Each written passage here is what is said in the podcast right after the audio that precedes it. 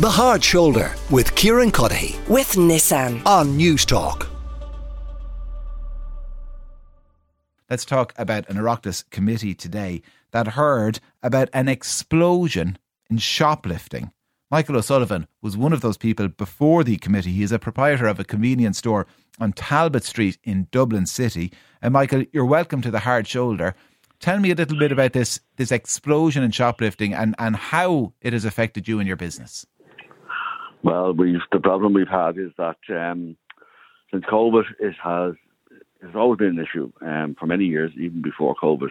And I have brought this to attention of superintendents over the years that I felt that you know the, the law is not adequately dealing with small shoplifting, which is what we would have in our shop um, on a daily basis. And but since COVID, I have found that it has accelerated, and the aggression that we get when we're tackling people, you know, is is just makes it very dangerous and, and, and very very uncomfortable to, to try and operate a business, you know, and you're feeling sorry for, for your staff, you know, where I have to deal with most of the issues myself, um, because I have foreign staff working for me and um, they're afraid.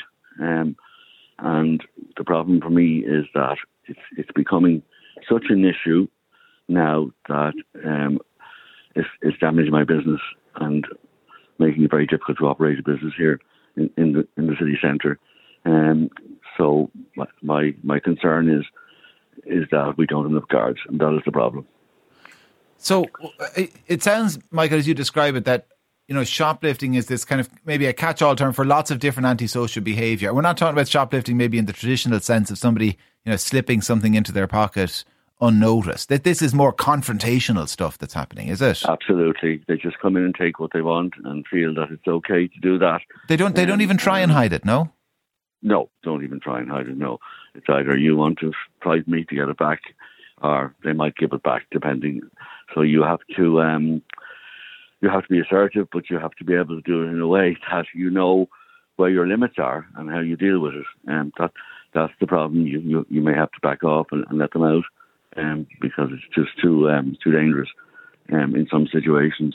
Um, and this has grown, obviously, in my view, because of the lack of um, convictions and there's no fear element now.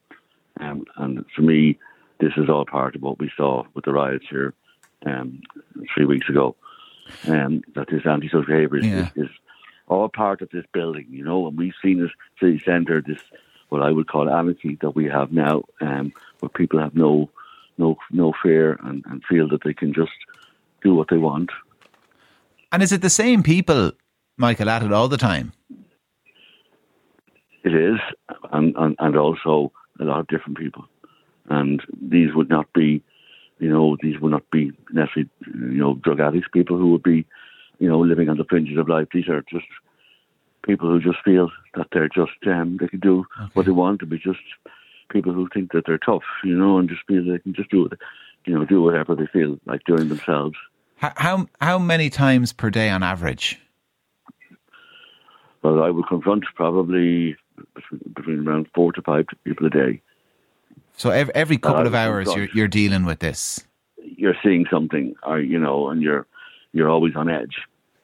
Problem. You're always on edge.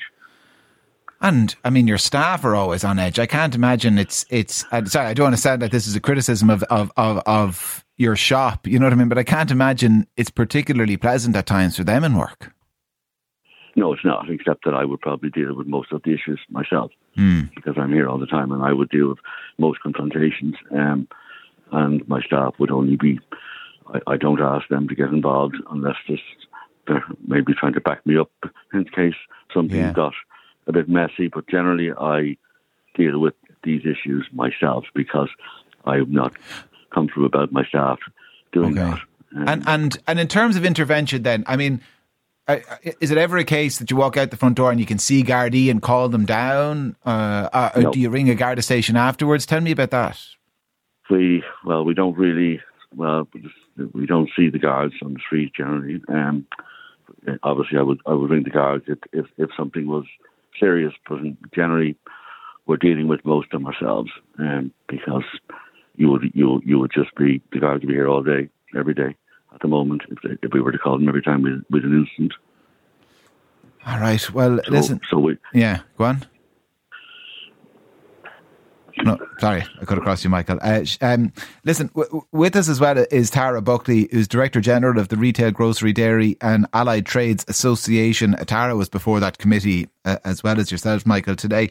Tara, how, how typical is the experience Michael describes there? Unfortunately, Kieran, it's typical, and, and I represent shops from all over the country, urban, rural, and they all have seen a significant increase in retail theft, uh, abuse of shop uh, owners and workers, and uh, other attempts to defraud them or rob them or uh, create aggression in the store. So it's it's a it's a countrywide problem, and it is growing. And when did it begin to grow, Tara? Well, I think, as Michael pointed out, that we did see a distinct change um, after COVID. We always were dealing with um, retail crime and, and incidents in the store, but we noticed the development of a very angry, um, very small section of society, let's be honest about it, but a very angry and uh, prepared to come in and be very abusive to staff, um, to, to, to create a scene, um, and feeling like, for a lot of them, feeling like there's um there's no you know they they've fully got the right to do this Yeah. and they're not afraid of anyone else. And you know you put up with them and they'll do what they want in your store It, it, Michael made an interesting observation I wasn't expecting. I, I thought he was going to describe people with addiction issues primarily, you know, that, that, that were shoplifting almost out of necessity, um, which isn't to excuse it for a moment, but you, you'll appreciate, I think, where I'm coming from. He describes, though, the situation as being different from that. That that has some people who come in, but mostly it's people who just are kind of thumbing their nose or giving two fingers to authority. Yeah, we, we, we told the committee today that in the sort of four types of, of retail um, shoplifter, there's the sort of incidental shoplifter. There is the um, the serial shoplifter who is doing it everywhere and doing it in a very organized way. Uh, there are organized gangs who arrive into a street or a place and are sort of robbing to order. They may arrive in in a group and create a diversion. You know, a few of them create a diversion and the rest of them fill their bags or whatever.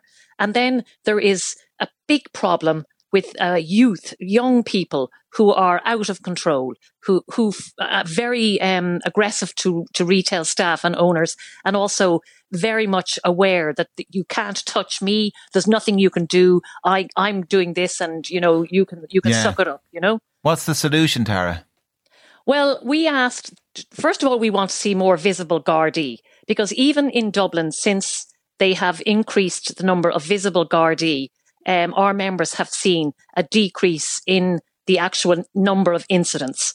And so that is a big help. And we believe right across the country, more visible Gardaí is the first thing that we would be calling for.